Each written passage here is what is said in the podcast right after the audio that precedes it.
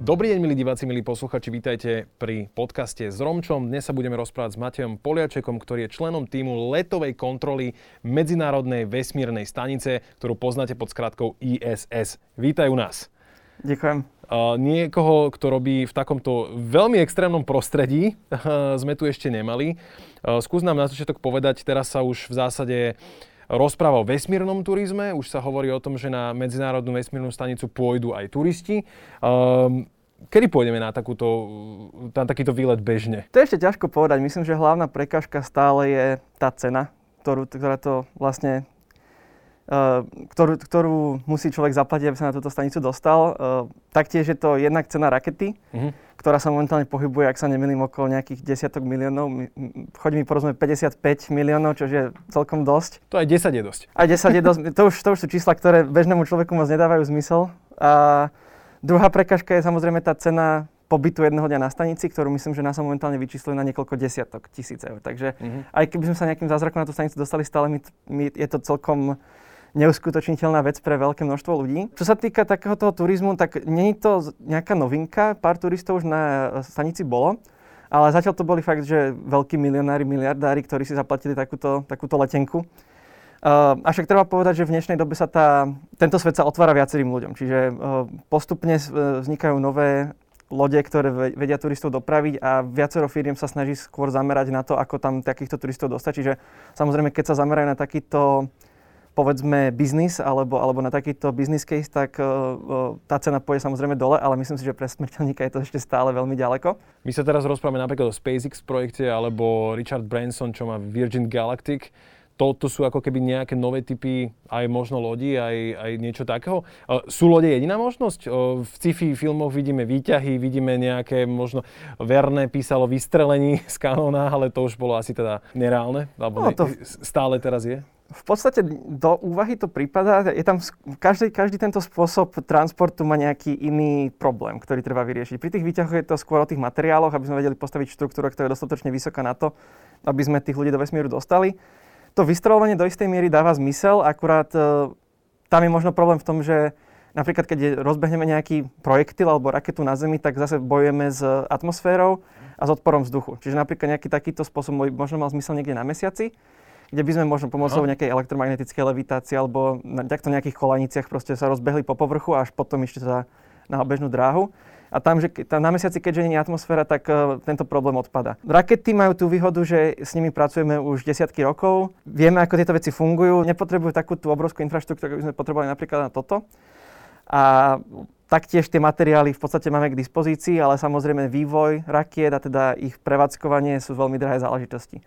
No ale ako si hovoril, tak vyvíjajú sa teraz nové rakety a napríklad Starship od SpaceXu bude mať v podstate, ak teda bude v takej podobe, ako sa momentálne vyvíja, tak jeho vnútorný objem bude taký veľký, ako je stanica teraz. Takže ak vystrelíme takúto raketu a potom ešte niekoľkokrát znovu použijeme, tak vlastne dostaneme na obežnú dráhu toľko obyvateľného priestoru, ako máme k dispozícii teraz. Čiže určite sa bavíme o istej revolúcii. Poďme si skúsiť zaramcovať vôbec tieto vesmírne veci nejak, že kde začína vesmír, alebo že kde končí Zem a kde začína vesmír, lebo to nie je až také jednoduché. A možno potom aj to, že koľko vlastne my tam už máme nejakých družíc, čo sa tam všetko nachádza a čo je súčasťou ISS. OK, čiže taká tá štandardná definícia, ktorá sa akceptuje ako začiatok vesmírnu, je tá Karmanova čiara, ktorá je vlastne na 100 kilometroch nad Zemou. Kde naozaj začína vesmír, je, by som povedal, celkom filozofická debata, ale oficiálne teda objektívne sa bavíme o tých 100 kilometroch ako takej tej všeobecne akceptovanej hranici.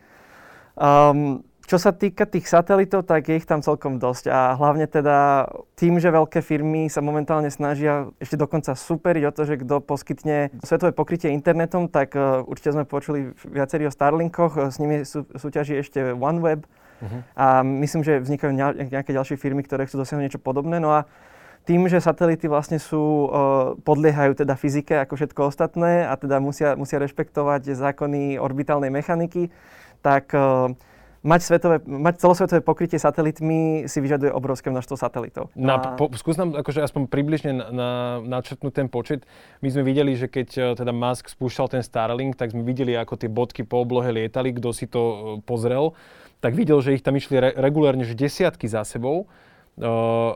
Keď hovoríš aj, že koľko satelitov máme, tak sú to stovky teraz? Alebo že... Neviem ti povedať úplne presné číslo, lebo takto satelity nesledujem dopodrobná, ale myslím, že sa pohybujem niekde okolo tej tisícky. S tým, že ten nárast by mal byť teraz prudko exponenciálny, lebo jednak ceny vývoja a teda štartovania satelitov išli podstatne dole v poslednej dobe, tým, že teda máme rakety, ktoré sa dajú používať znovu. Aj tým teda, že existujú nové a nové firmy, ktoré poskytujú komponenty a služby, ktoré vlastne streamlinujú celý ten proces vývoja a teda vieš si kúpiť obrovské množstvo súčiastok za menej peňazí, ako keby si ich všetky vyvíjal od nuly. No a vlastne všetky tieto veci sú celkom silné driver, pretože teraz si vlastne hociaká univerzita môže postaviť satelit za relatívne málo peňazí, keď to porovnám povedzme spred 20 rokov, hej. Uh-huh. Čiže ten nárast tej dopravy na obežnej dráhe, tak môžem nazvať, je celkom badateľný a prognozy vyzerajú tak, že sa ešte bude zvyšovať. Uh-huh. Čo treba ale povedať je, že nie je len o satelity, ktoré nám na obežnej dráhe, ktoré musíme strážiť na obežnej dráhe, je tam ešte aj veľké množstvo kadejakého odpadu, súčiastok použitých. To sú staré veci nejaké? Napríklad staré satelity alebo pokazené satelity, s ktorými není komunikácia, alebo aj druhé stupne rakiet, ktoré proste nevstúpili ešte do atmosféry. A taktiež veľké množstvo doslova odpadu, napríklad úlomky zo satelitov, keď napríklad niektoré krajiny testovali zbrane proti satelitom.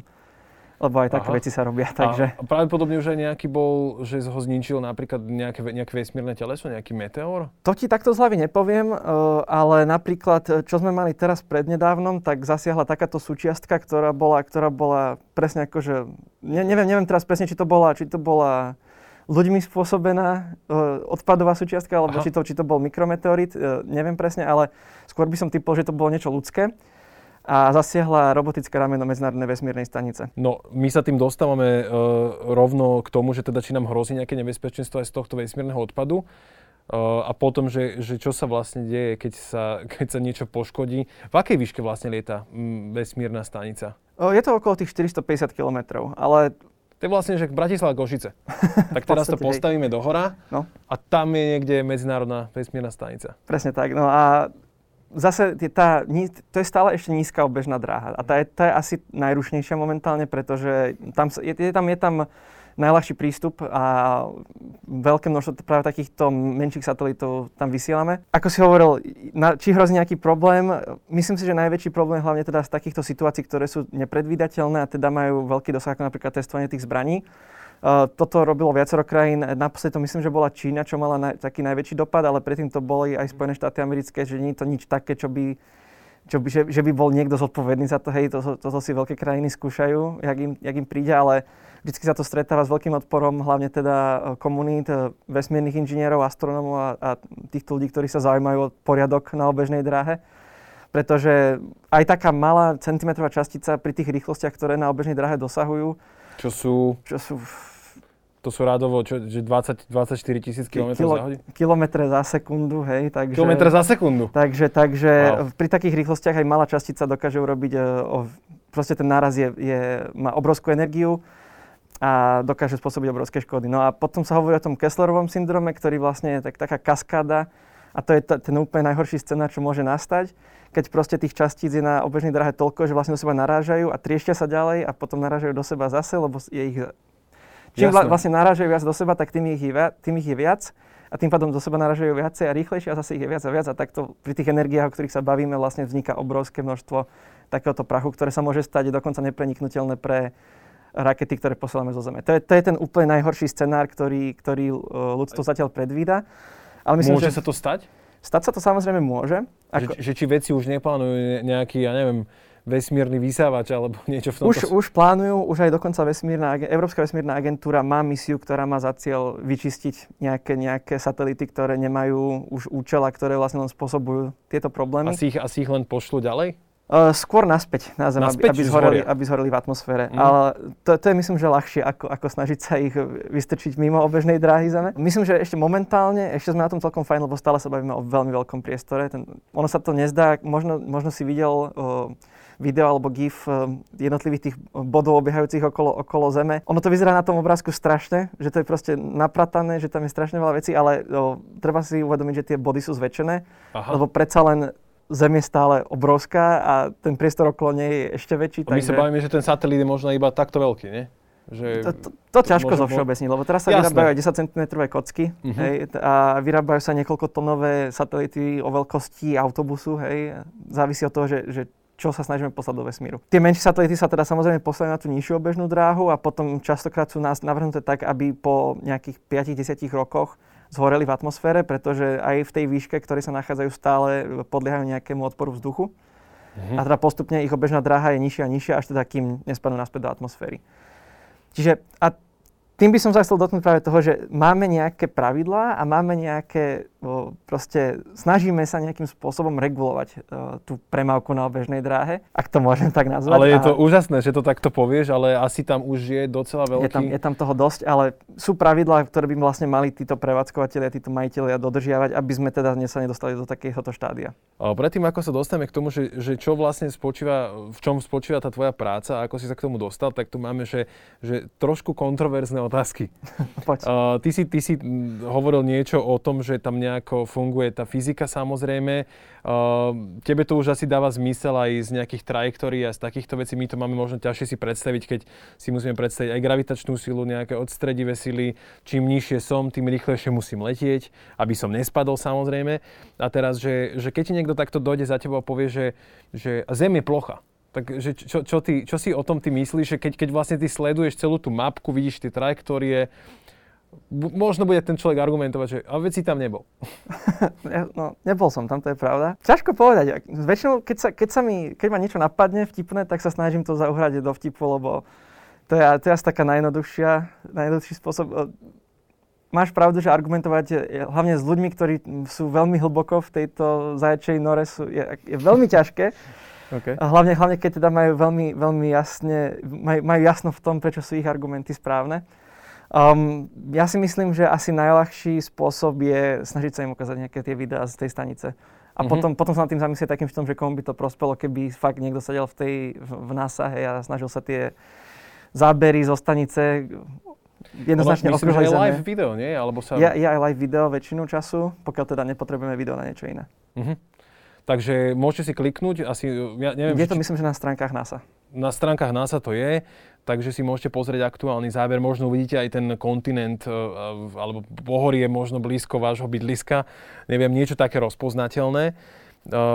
Dobre, takže to bola jedna a teraz druhá je, že sa objavujú stále viacej možno nejaké informácie, ale samozrejme, že to trvá už 50 až 70 rokov pomaly, že teda mimozemšťania sú tu, alebo nás navštívili, videli sme UFO, hej, to ešte samozrejme UFO neznamená, že existujú mimozemšťania, takže že čo si ty o tom vlastne myslíš, ako človek, ktorý v zásade pozerá do vesmíru? Ok, ja to poviem tak veľmi sucho a pragmaticky, ale ja si myslím, že otázka mimozemského života je veľmi zaujímavá a veľmi relevantná, ale by som povedal, že takým bežným človekom je trošku nepochopená. Lebo je to veľmi zaujímavá otázka, ktorú rieši obrovské množstvo ľudí, hlavne teda astrobiológov a ľudí, čo sa zameriavajú, planetárnych vedcov, ktorí sa zameriavajú hlavne teda povedzme na Mars a Venušu, keďže to sú takí naši najbližší susedia, ktorí by možno mohli mať nejaké známky života a možno aj existujúci život, ak teda... Čiže prípadne tá Európa, o nej vyšiel, to je mimochodom mesiac Jupitera, o ktorom sa takisto teraz ukazujú informácie, že možno najviac vyhovuje životu v našej slnečnej sústave okrem Zeme. Je to možné. Presne čo nás zaujíma je prítomnosť vody. A tieto mesiace Jupiteru majú pozostávajú z veľkého množstva ľadu a pod povrchom tohto ľadu je možné, že je aj tekutá voda. No a to isté je možné aj na Marse. Vieme, že na Marse v pôde Marsu je ľad a pod jeho povrchom by mohla byť aj teda tekutá voda. A teda jeho povrch naznačuje, že tam tá voda niekedy bola, keďže sú tam formácie, ktoré vyzerajú ako vyschnuté rieky alebo teda jazera.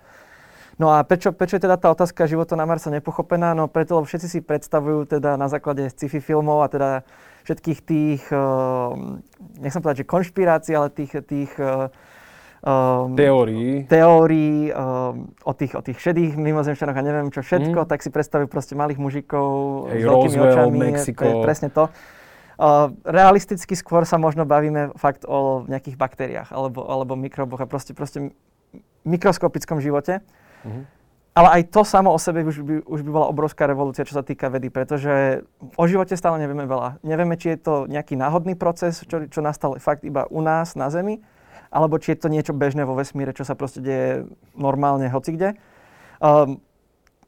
Do akej miery sme my ako život pokročili, to je naša vec, ale ak by sme už fakt našli len tie mikroby na Marse, tak by to už bol signál toho, že je to možno nejaký chemický proces, alebo proste nejaký vesmírom daný proces, či už je to fyzika, chémia, niektoré iné niečo obory. Vyústi do života. Niečo proste vyústi do života a je to proces, ktorý nastáva na planetách regulárne, nielen na Zemi. Takže už sa tu týka akože strašne veľa informácií vieme do toho zaimplementovať, napríklad, že o pôvode života hovorí niekoľko teórií, jeden je kreacionizmus. Všetko si poprosím divákov, aby ste si dohľadali ten panspermizmus, ktorý hovorí, že život bol niekde zasiatý, hej.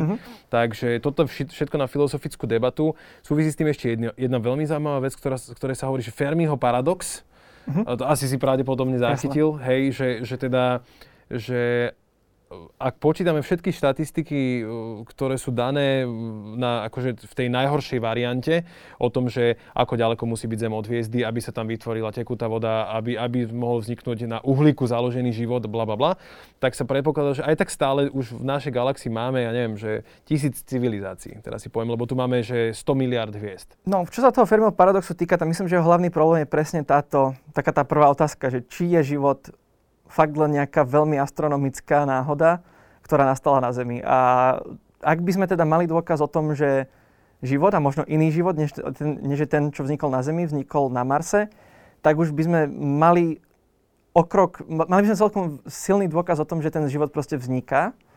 A myslím, že toto by bola veľmi silná premenná, ktorá by do tohto Fermiho paradoxu vstupovala a by dala by mu väčšiu legitimitu v tom, že proste, ako sme sa bavili, že je to proces, ktorý nastáva vo vesmíre. A tým pádom by ten Fermiho paradox, tá rovnica, ktorá teda určuje tú pravdepodobnosť počtu tých civilizácií, alebo teda neviem, ako sa to presne definuje. Áno, ako jasné, my sme to obrazne povedali, samozrejme ten výpočet nemáme asi správny. Ale myslím, že to by tomu výpočtu dalo podstatne väčšiu legitimitu, hlavne teda preto, že ten proces by bol kvázi mal by silnejší základ, tým, že proste existuje na viacerých planetách. Ten Fermiho paradox hovorí o tom, že teda ak je to takto, tak potom kde sú všetci, hej? Na čo je samozrejme ďalších x teórií o tom, že čo sa vlastne udialo, veľký filter, Zem je len zoo pre mimozemšťan a teda strašne zaujímavé veci. Alebo sme prví a všetci ostatní sú fakt stále len baktérie. Presne tak.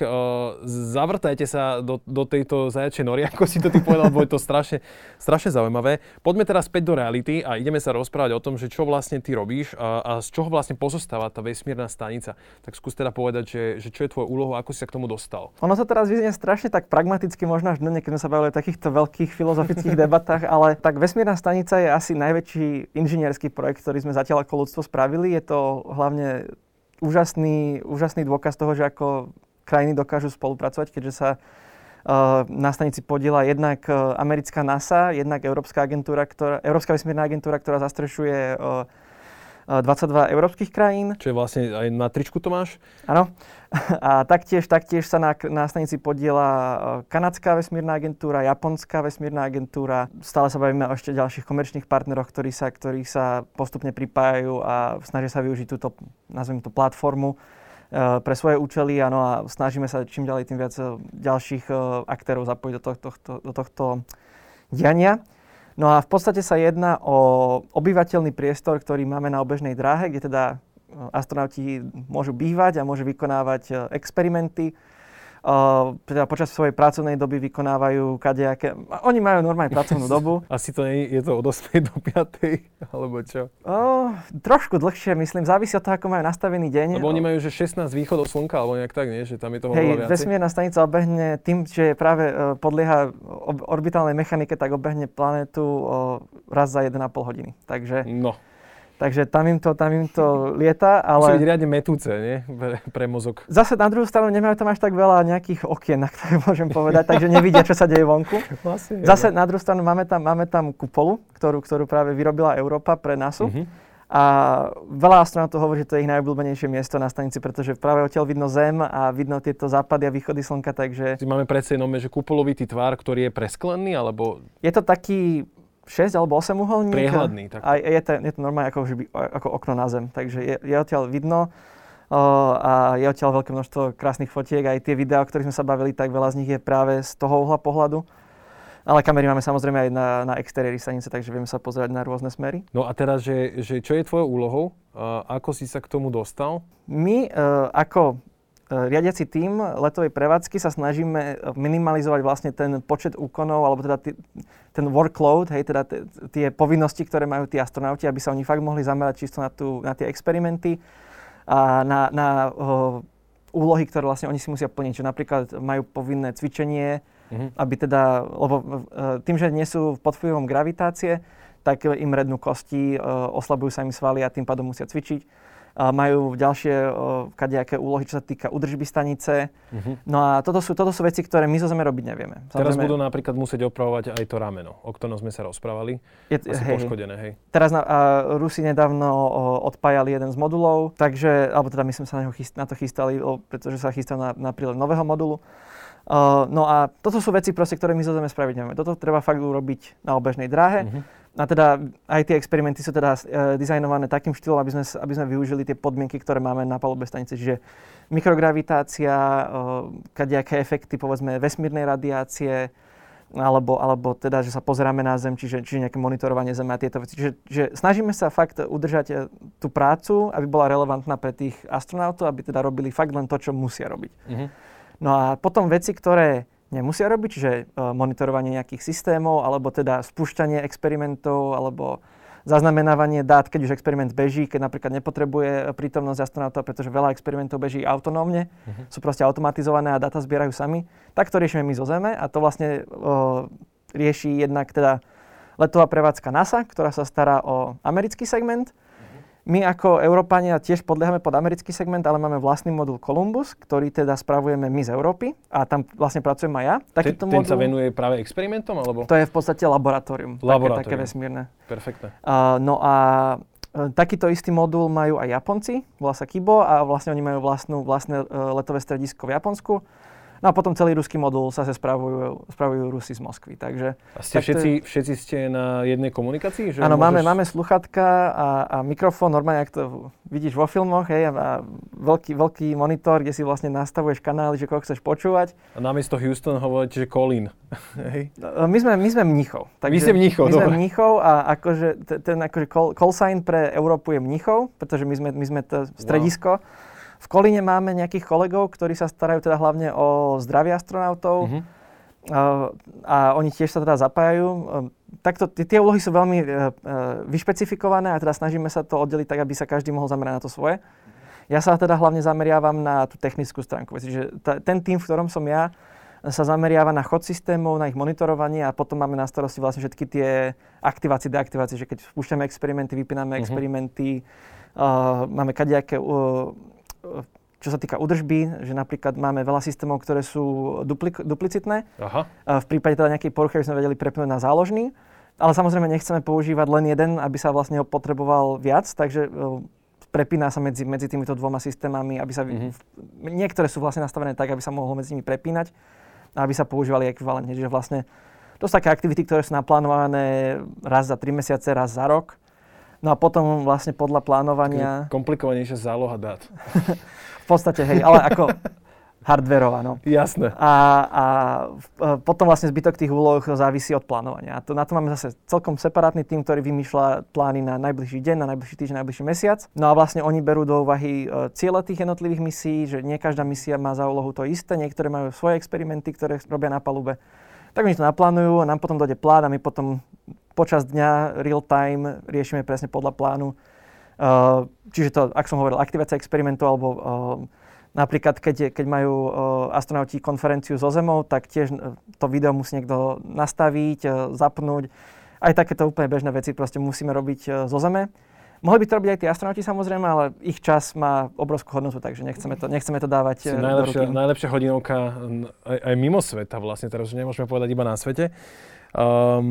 Je tam cítiť možno nejakú rivalitu medzi krajinami? Ty si spomenul, že teda ono to aj nesie taký veľmi pekný názov a je to také dobré memento spolupráce, že medzinárodná vesmírna stanica, ale predsa len aj tuto máme nejaké politické tlačky, aj nejaké ekonomické možno embarga alebo takéto.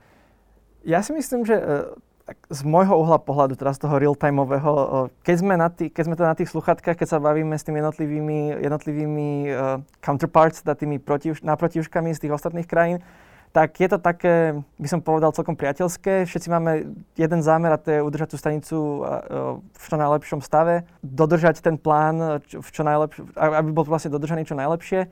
Takže myslím si, že títo obyčajní ľudia, ak to možno obyčajní inžinieri, ktorí sa snažia fakt o ten chod tej stanice, majú spoločný cieľ a spolupracujú celkom dobre. Tá politika, ktorá sa už potom robí offline, hej, že mimo tejto real-timeovej práce, tak to už je niečo iné. A by som povedal, že aj do istej miery dosť odťažitá od tej reálnej situácie, ktorá prebieha. Lebo predsa len je jedna vec fakt byť prítomný 24/7 a riešiť tieto veci.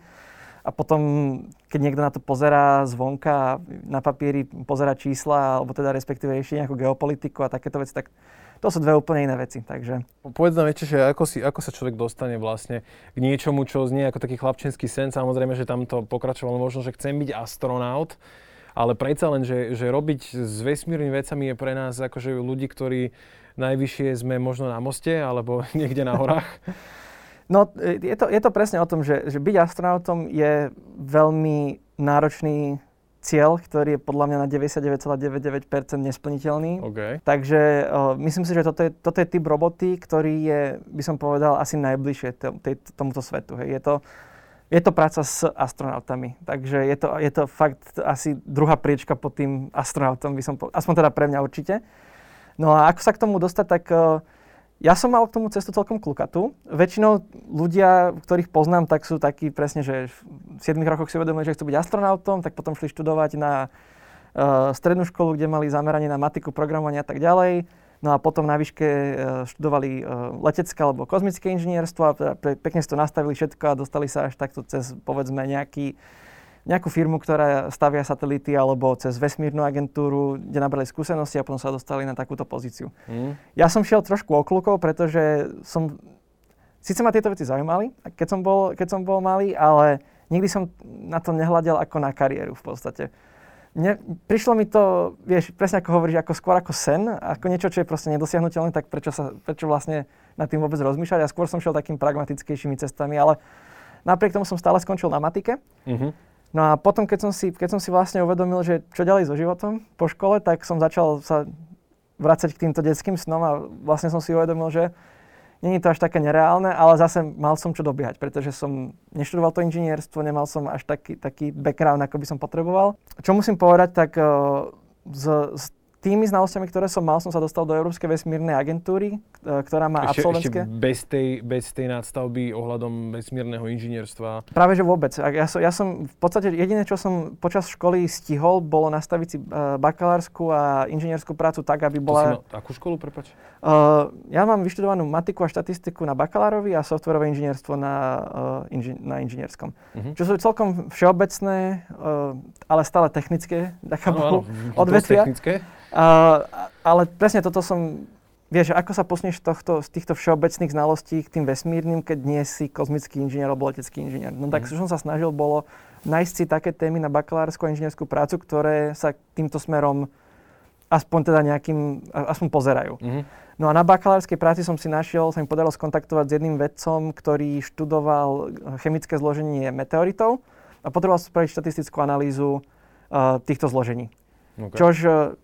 Akože, čo sa týka domain knowledge, čo sa týka tej vesmírnej znalosti, tak to ma on naučil a potreboval presne tú matematickú expertízu, ktorú som už ja vedel. Takže takto som sa tam nejako A potom on ti ponúkol job potom? Nie, práve že vôbec. To bol taký ten prvý krok, povedzme, to prvé rozhodnutie, že poďme nejako do vesmíru. No a ako som hovoril, potom taký ten ďalší veľký prelomový bod bola tá Európska vesmírna agentúra. To je podľa mňa veľmi dôležitý krok pre hocikoho, kto zvažuje kariéru vo vesmírnom priemysle. Slováci sa môžu do absolventského programu ESI hlásiť a to je presne to, čo podľa mňa naštartovalo tú kariéru pre mňa, lebo ako náhle máš na CVčku ESU, tak sa ti tie dvere podstatne ľahšie otvárajú bez ohľadu na to, či si študoval kozmické inžinierstvo alebo nie. No a je to program na rok, teraz niekedy to v marci alebo v apríli práve bol nábor tohtoročný. No a ak teda niekto chce ísť do tejto kariéry, tak myslím, že pohľadnúť sa po tomto programe je super, lebo je to normálna robota, je to platené, je to na rok, full time, ale tie skúsenosti, čo tam človek nabere, tak nikde inde nezíska. A plus teda je to skvelý spôsob, ako preniknúť do toho priemyslu ako takého. Ako by si potom charakterizoval napríklad aj to, že my sme sa o tom rozprávali, SpaceX, Virgin Galactic, že akým spôsobom oni vlastne ako keby ovplyvnili celý tento segment, aj s tým štýlom, že ten pokrok v technológii asi ide rýchlejšie, ako bol možno od toho 60. roku, alebo vlastne tak nejak to cca začalo. Samozrejme, že tam bol obrovský závod aj medzi Amerikou a Sovietským zväzom vtedajším. Ako to vlastne ovplyvnili tieto komerčné spoločnosti celý? Treba sa povedať, čo sa toho pokroku týka, že v tých 60. 70. rokoch vlastne inžinieri pracovali od úplnej nuly. Takže vlastne ten začiatok toho behu, ak to môžem tak nazvať, tak podľa mňa bol ten najťažší, pretože fakt robili z ničoho niečo a dostali sa až na mesiac. Ale na druhú stranu treba povedať, že mali podstatne väčší rozpočet práve vzhľadom na studenú vojnu. No a čo sa týka komerčných firiem, tak tie sa práve snažia pracovať s tým, čo už máme a čo už vieme a snažia sa možno optimalizovať tie procesy do nejakej formy, kde ten biznis model má zmysel.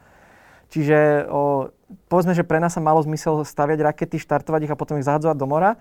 Ale napríklad taký SpaceX, ktorý je fakt súkromná firma a potrebuje prežiť z tých peňazí, nemá proste každý rok nejakú dávku od vlády, tak hľadá spôsoby, ako tie peniaze ušetriť. No a samozrejme snažia sa znovu používať jednak tie prvé stupne rakiet, snažia sa chytať aj aerodynamické kryty a vlastne ušetriť tie peniaze, kde sa dá. Jasne. No, rovnakým spôsobom vznikajú aj kadejaké všelijaké programy.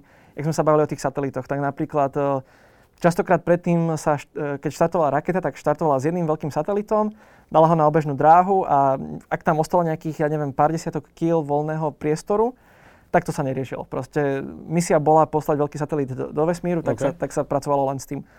Teraz napríklad SpaceX má programy, kde hľadajú menšie satelity, ako sme sa bavili o tých 10 cm kockách, tie majú možno hmotnosť kilo a pol. Tak ak majú proste nejakú prebytočnú kapacitu, ktorú vedia predať, tak sa ju snažia predať. To napríklad vedia predať aj ESA, alebo teda NASA, alebo niekomu, hocikomu. To si v podstate môže kúpiť hocikdo, kupujú si to aj univerzity, kupujú si to súkromné firmy. Takže hocikdo si postaví družicu a chce si ju poslať na obežnú dráhu, tak môže takto, vďaka takýmto komerčným programom si vlastne zdieľať ten let a letí do vesmíru za zlomok ceny tej celkovej rakety. A to je cca nevieš koľko? Keby to závisí, vieš. Poslať satelita. Okay. Kebyže chceš celý proces absolvovať, tak myslím, že sa stále bavíme o nejakých desiatkách, stovkách tisíc eur, pretože je tam ešte stále množstvo regulácií, hej, a potrebuješ licencie na rádio, aby si vedel so satelitom komunikovať, potrebuješ kadejaké, je tam 1000 strán papierovačiek, lebo posielaš niečo do vesmíru. Je to náročný proces. Povedal by som, že na jedného človeka priveľa, ale existujú všelijaké súťaže, už teraz aj pre univerzity, aj pre obyčajných smrteľníkov. Keď sa do toho človek pustí, tak dá sa vymyslieť všeličo. Je to taká tiež téma, že my sa bavíme o tom, že to je všetko veľmi drahé, ono to súvisí aj s tou náročnosťou paliva, výnášky, tou technológiou, ktorá za tým je nespočetné tisícky hodín ľudí, ktorí tomu museli ako keby venovať svoj čas. A teraz, že niekto povie, že prečo radšej tie peniaze neinvestujeme niekde, kde z toho budeme mať úžitok a že na čo nám vlastne je objavovanie vesmíru alebo venovanie sa vlastne tomu, čo je nad nami. Taká tá úplne prvá vec, ktorá možno sa ťažko vyhodnocuje, čo sa týka peňazí, je samozrejme tá veda a ten technologický pokrok. To sa podľa mňa nedá ohodnotiť finančne, pretože to sú vedomosti, znalosti, know-how, ktoré sa tak ľahko integrujú do našho života v podstate akože pravidelne, že človek sa neuvedomí, že odkiaľ tá technológia prišla, odkiaľ prišli tie vedomosti. Treba povedať, že je veľmi veľa aplikácií, alebo teda veľmi veľa vesmírnych projektov, ktoré vplývajú na náš bežný život. Myslím, že každý používa GPS-ko na svojom telefóne, ktoré je presne postavené na satelitných technológiách. Takže už aj Google mapy napríklad používajú o snímkovanie Zeme, ktoré je tiež robené z vesmíru. A to sú všetko veci, ktoré používame na dennom poriadku a veci, ktoré zefektívňujú procesy na Zemi a šetria obrovské množstvo peňazí, alebo teda umožňujú nám robiť veci, ktoré by sme bez nich nevedeli a otvárajú dvere možno novým biznisom alebo novým nejakým aktivitám. Na to všetko generuje peniaze, takže, alebo teda ich aspoň šetrí. Takže hovorí sa, že teda Európa mala taký odhad, že každé európske euro, ktoré ide do vesmíru, tak vráti ľuďom v Európe 2. Že vlastne vygeneruje 2 eurá. Či už je to cez technológie, alebo teda nejakým šetrením, alebo teda tým, že môžu vznikať nové firmy, ktoré využívajú tieto vesmírne technológie na nejaké, povedzme, každodennejšie účely. Hej, nie že pozorujú Mars alebo niečo, ale fakt... možno používajú pozorovanie Zeme na to, aby zefektívnili poľnohospodárske procesy, alebo niečo také, hej. Takže takýmto nepriamym spôsobom ten vesmír peniaze generuje. Američania dokonca hovoria, že každý dolár, ktorý NASA minie, tak im vygeneruje 4. Takže je to také, že ten odhad je, trošku sa líši, ale vždy sa bavíme aspoň o tom dvojnásobku, čo je podľa mňa skvelá investícia. Je nejaká možno, alebo technológia, kebyže sa ja opýtam, lebo bavíme sa stále o tom, že to je relatívne finančne náročné, alebo celkovo, že je to extrémne náročné. A my samozrejme aj z tých filmov, my sa o tom trošku točíme, lebo to je najbližšie, čo s tým ako keby aj naši diváci, naši posluchači, akože si to vedia nejako predstaviť. A teraz, že kebyže sa ťa opýtam, že čo by bola tá technológia, ktorá by to celé nejakým spôsobom zmenila, alebo že na čo sa čaká, že čo bude tá ďalšia veľká vec, ktorá zrazu urobí, že vesmír bude, alebo tých prvých 500 kilometrov našej atmosféry a nad ňou niečom, že to už bude taká bežná vec, že už budeme mať vlastne aj tie stíhačky, lietadla, ktoré vedia vystúpať na nejakú nízku orbitu, tým pádom tam je nízky odpor vzduchu, vedia letieť možno, že 10 000 km za hodinu a budú v New Yorku o 2 hodiny. Hej, aj to už sa bavíme, že... Ja vidím asi taký najväčší prelom v dvoch veciach a jedna je taká, celkom by som povedal, že v blízkej budúcnosti a druhá je taká celkom futuristická. Okay. Tak myslím, že o tom Starshipe SpaceXovom sme sa rozprávali už. Samozrejme, len postaviť raketu nestačí. Treba k tomu postaviť ešte ďalšiu infraštruktúru. Štartovať raketa musí samozrejme z nejakého toho kozmodrómu. Čiže používať rakety na nejaké takéto celosvetové dopravovanie ešte stále stojí pred tou prekážkou, že ako riešiť tú logistiku okolo toho, hej, že kde štartovať, kde pristávať, ako dostať tých ľudí na tieto miesta a takéto veci. Takže podľa mňa to nebude až také úplne hladké ako povedzme lietadlá. Ale zase keď sa pozrieš na to, keby si pred 150 rokmi povedal niekomu, že postavíme obrovské runway pre letiská, tak tiež sa ti asi vysmiel, že to je obrovský projekt. Že keď budeš 400 km nad nami lietať nejaký, však ISS asi, že koľko má teraz hmotnosť, alebo... Takéto čísla ti neviem povedať. Že ako to má veľkosť, iba aby si to ľudia vedeli predstaviť možno? NASA to prirovnáva k veľkosti ihriska amerického futbalu. To už je solidné. To je skoro taký štandardný náš futbal. Hej, neviem ako sa to presne načísla, myslím, že sú to nejaké 2 alebo 3 hokejové štadióny na také naše slovenské, slovenskejšie. To už je ale dosť veľké. Je to obrovská vec, ale hlavne veľké množstvo tejto plochy sú solárne panely, ktoré generujú energiu. Ten obyvateľný priestor je veľký asi ako vnútro Boeingu 747, čiže sa bavíme o celkom malom priestore v porovnaní teda s tou plochou, ktorú tam sa zaberá. Ale tak Boeing je celkom veľké lietadlo, takže to si tiež myslím, že už je ako tak v pohode. Ale bol si teda pri tých veciach? No a teda ten Starship, teda ako som hovoril už na začiatku, on svojou veľkosťou by vlastne prekonal už len tú vesmírnu stanicu. Teda tým obyvateľným priestorom. Čiže, a to samozrejme nemusí byť obyvateľný priestor, to môže byť aj náklad, ktorý vyniesieme do vesmíru. A tým, že je to nadizajnované presne na znovu použitie a opakované použitie, tak čo sa týka ceny toho štartu, tak tá by mala postupne ísť čím ďalej tým viac dole. No a to je podľa mňa taká tá prvá prekažka, ktorú budeme teraz prekonávať. Čiže jednak teda ako využiť tú technológiu aj na Zemi, že postaviť tie letiská, teda ich ekvivalent pre raketové cestovanie, aby sa teda stalo takým bežnejším. No a taktiež teda využiť tieto rakety na doručenie vecí na obežnú dráhu za čím menej peňazí, a teda postupne túto cenu zlacňovať, aby sme... Lebo to je tá najväčšia prekažka vlastne. Aj tá medzinárodná vesmírna stanica je vlastne limitovaná tým, že vyniesť tie jednotlivé komponenty na obežnú dráhu je stále veľmi drahé. No a keď by mať proste spôsob, ako tieto komponenty, alebo teda nejaký iný hardware vyniesť na obežnú dráhu za lacno, tak ten boom podľa mňa nastane automaticky. No a druhá vec, čo som tá futuristická, a to je presne ten istý problém, akurát z opačnej strany, a to je ťaženie asteroidov. Pretože vynášať akékoľvek Ja viem. Vynašli akékoľvek materiály a proste vieš si predstaviť, že teraz vyniesieš raketu plnú železa na obežnú dráhu? Čo je, mne to príde železo až... je dosť ťažké. Mne to príde až uletené možno. Vieš, kebyže teraz máš spôsob, ako ten materiál dostane na obežnú dráhu, alebo teda nejak do blízkosti Zeme z tej opačnej strany, tak by to bolo mnoho zaujímavejšie. A teraz začať vyrábať všetky tie veci, ktoré musíme v súčasnosti vynášať zo Zeme a vyrábať ich priamo na obežnej dráhe, tak... To už sa bavíme o úplne iných metodách. Že my by sme si zaleteli, ak je tuto pás asteroidov, to je myslím, že kdesi za Marsom. Mm-hmm. No a tam proste príde nejaká raketa, dajme tomu nejakým ťažným zariadením, buďme veľmi jednoduchí, tak zobere pár asteroidov, donesie ich sem a tu proste ich budeme spracovať. A na obežnej dráhe ich môžeš začať spracovať a začať z toho stavať stanice alebo rakety, no a proste nemusíš riešiť. Potom už len zo Zeme vlastne vyniesieš len tých ľudí, ktorí si prestúpia do väčšej rakety na obežnej dráhe a môžu ísť aj na tú Európu, ako sme sa bavili. A čo sa týka nejakého, že pohonu alebo niečo také, lebo predsa len, že my to stále fungujeme na tom elementárnom princípe, že niečo spalujem, vystrelujem to jedným smerom a ako fyzika mi hovorí, že akcia, reakcia, tak mňa to posúva druhým smerom. Ale to v štandardne asi akože aj bude tak fungovať, ale vesmír je obrovský, nekonečný, asi to takto môžeme nazvať. Veď len akože niekoľko, neviem, 1000 svetelných rokov je to len do stredu našej galaxie.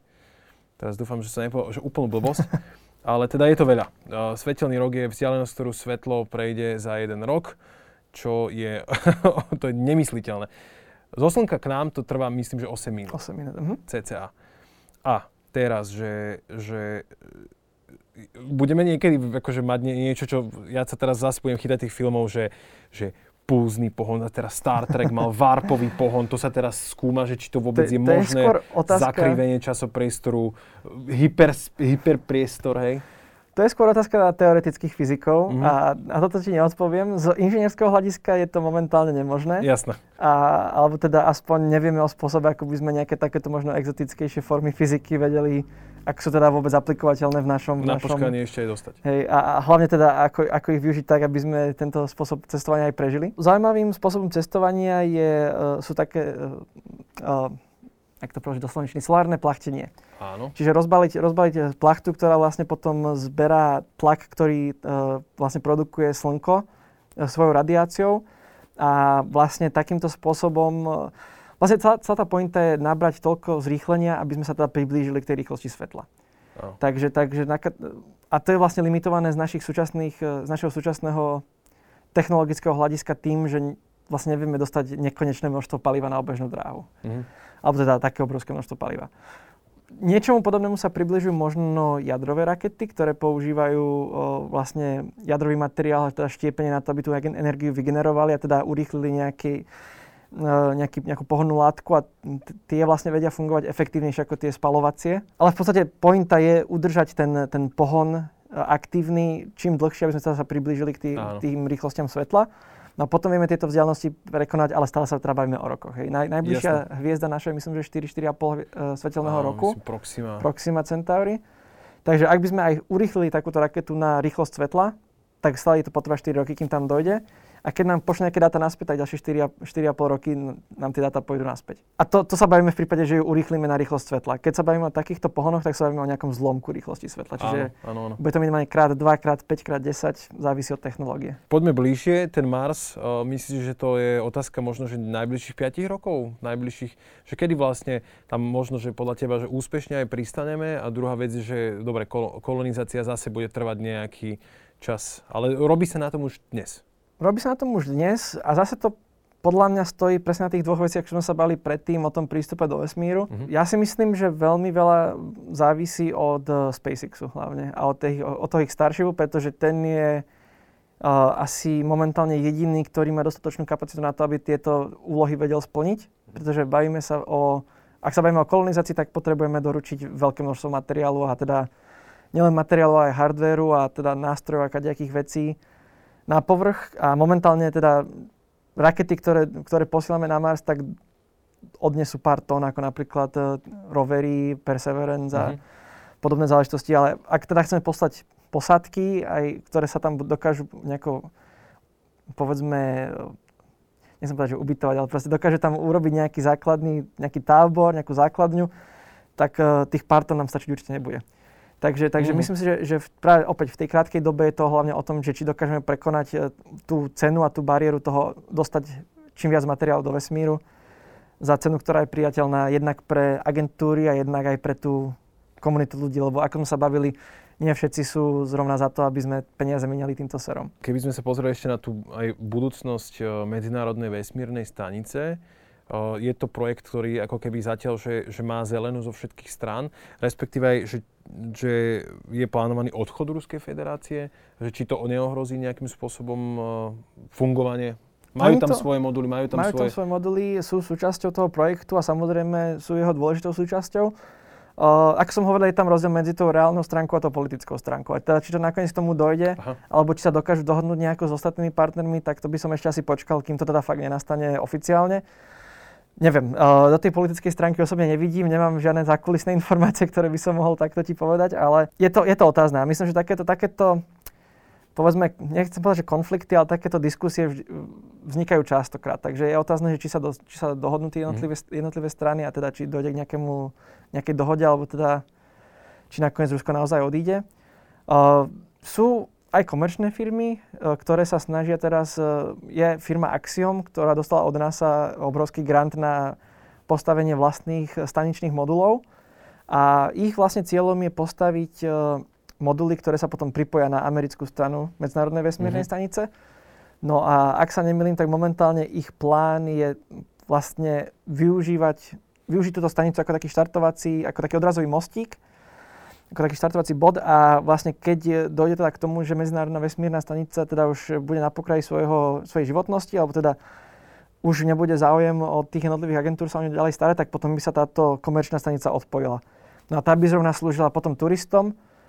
A je možné teda, ja si myslím, že aj NASA by si určite našla, a možno aj Európska vesmírna agentúra by si našla svoje využitie pre takúto stanicu, že by proste zaplatili súkromnej firme za pobyt nejakého astronauta, ktorý by tam potom vykonával nejaké experimenty. No vlastne tá stará stanica v zásade zhorela v atmosfére, to už boli asi akože roky dozadu. Mír, hej? Áno, jasné, Mír to bol vtedy, hej.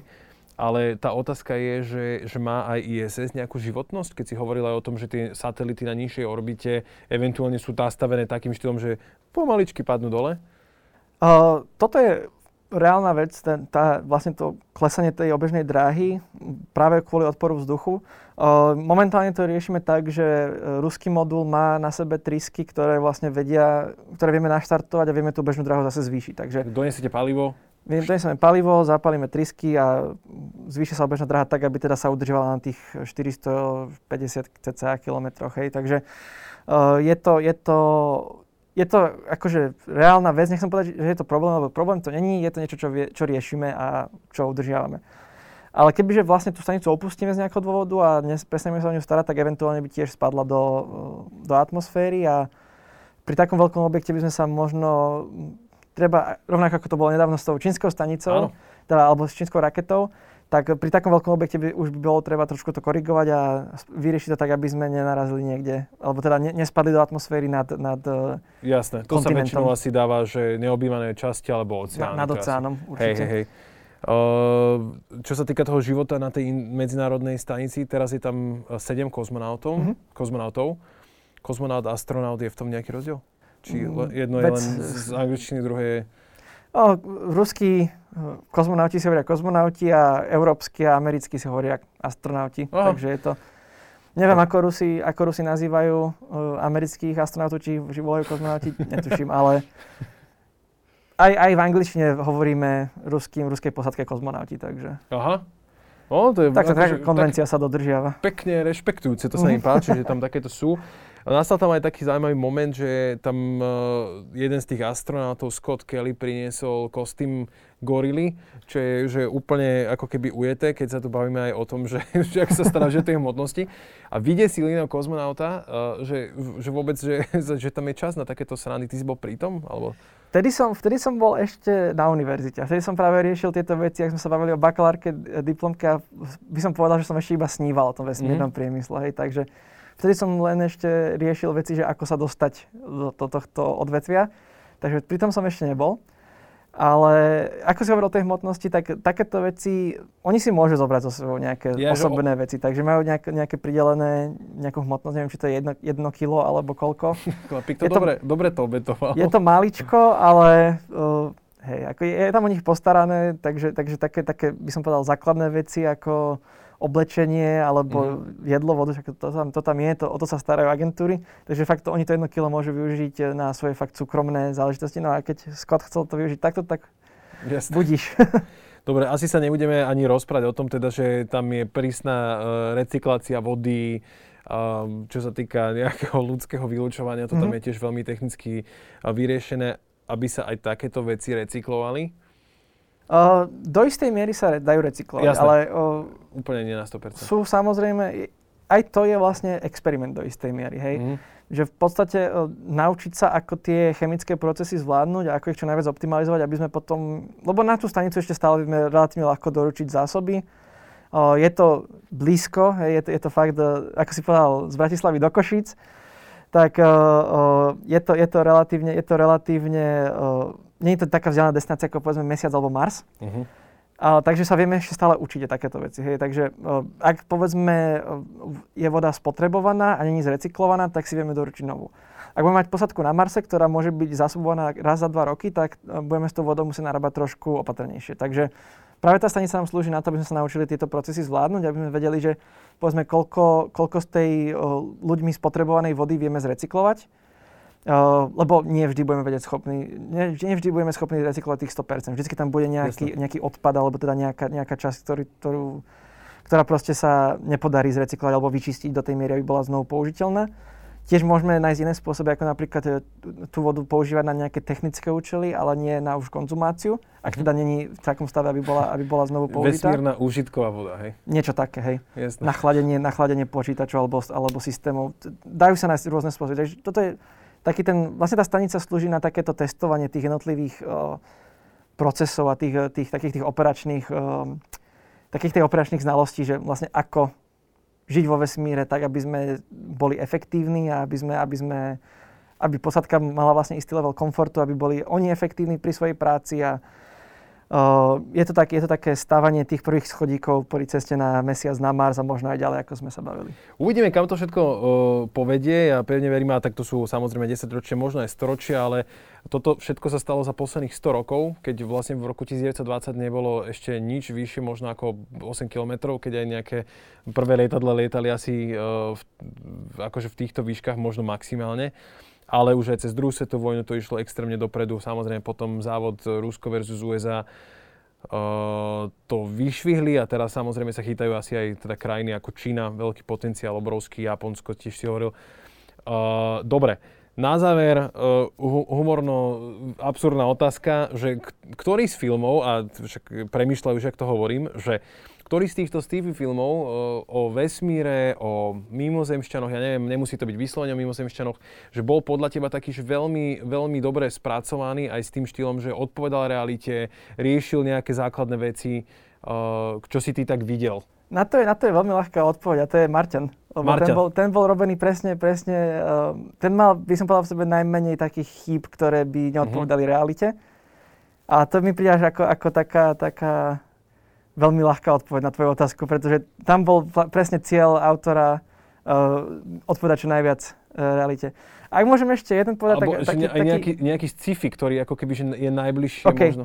Tam sa mi páči seriál The Expanse, ak poznáš. OK, áno, nevidel som ho, ale poznám. Určite si pozri, tiež je založený na akože to hard sci-fi, takže sa snažia teda pracovať s technológiami, ktoré by sme mohli v podstate z dneška kvázi extrapolovať do budúcnosti, čiže rakety fungujú na presne týchto pohonoch, ktoré sú kvázi realistické, ale možno trošku podstatne optimálnejšie ako tie, čo máme teraz. Okay.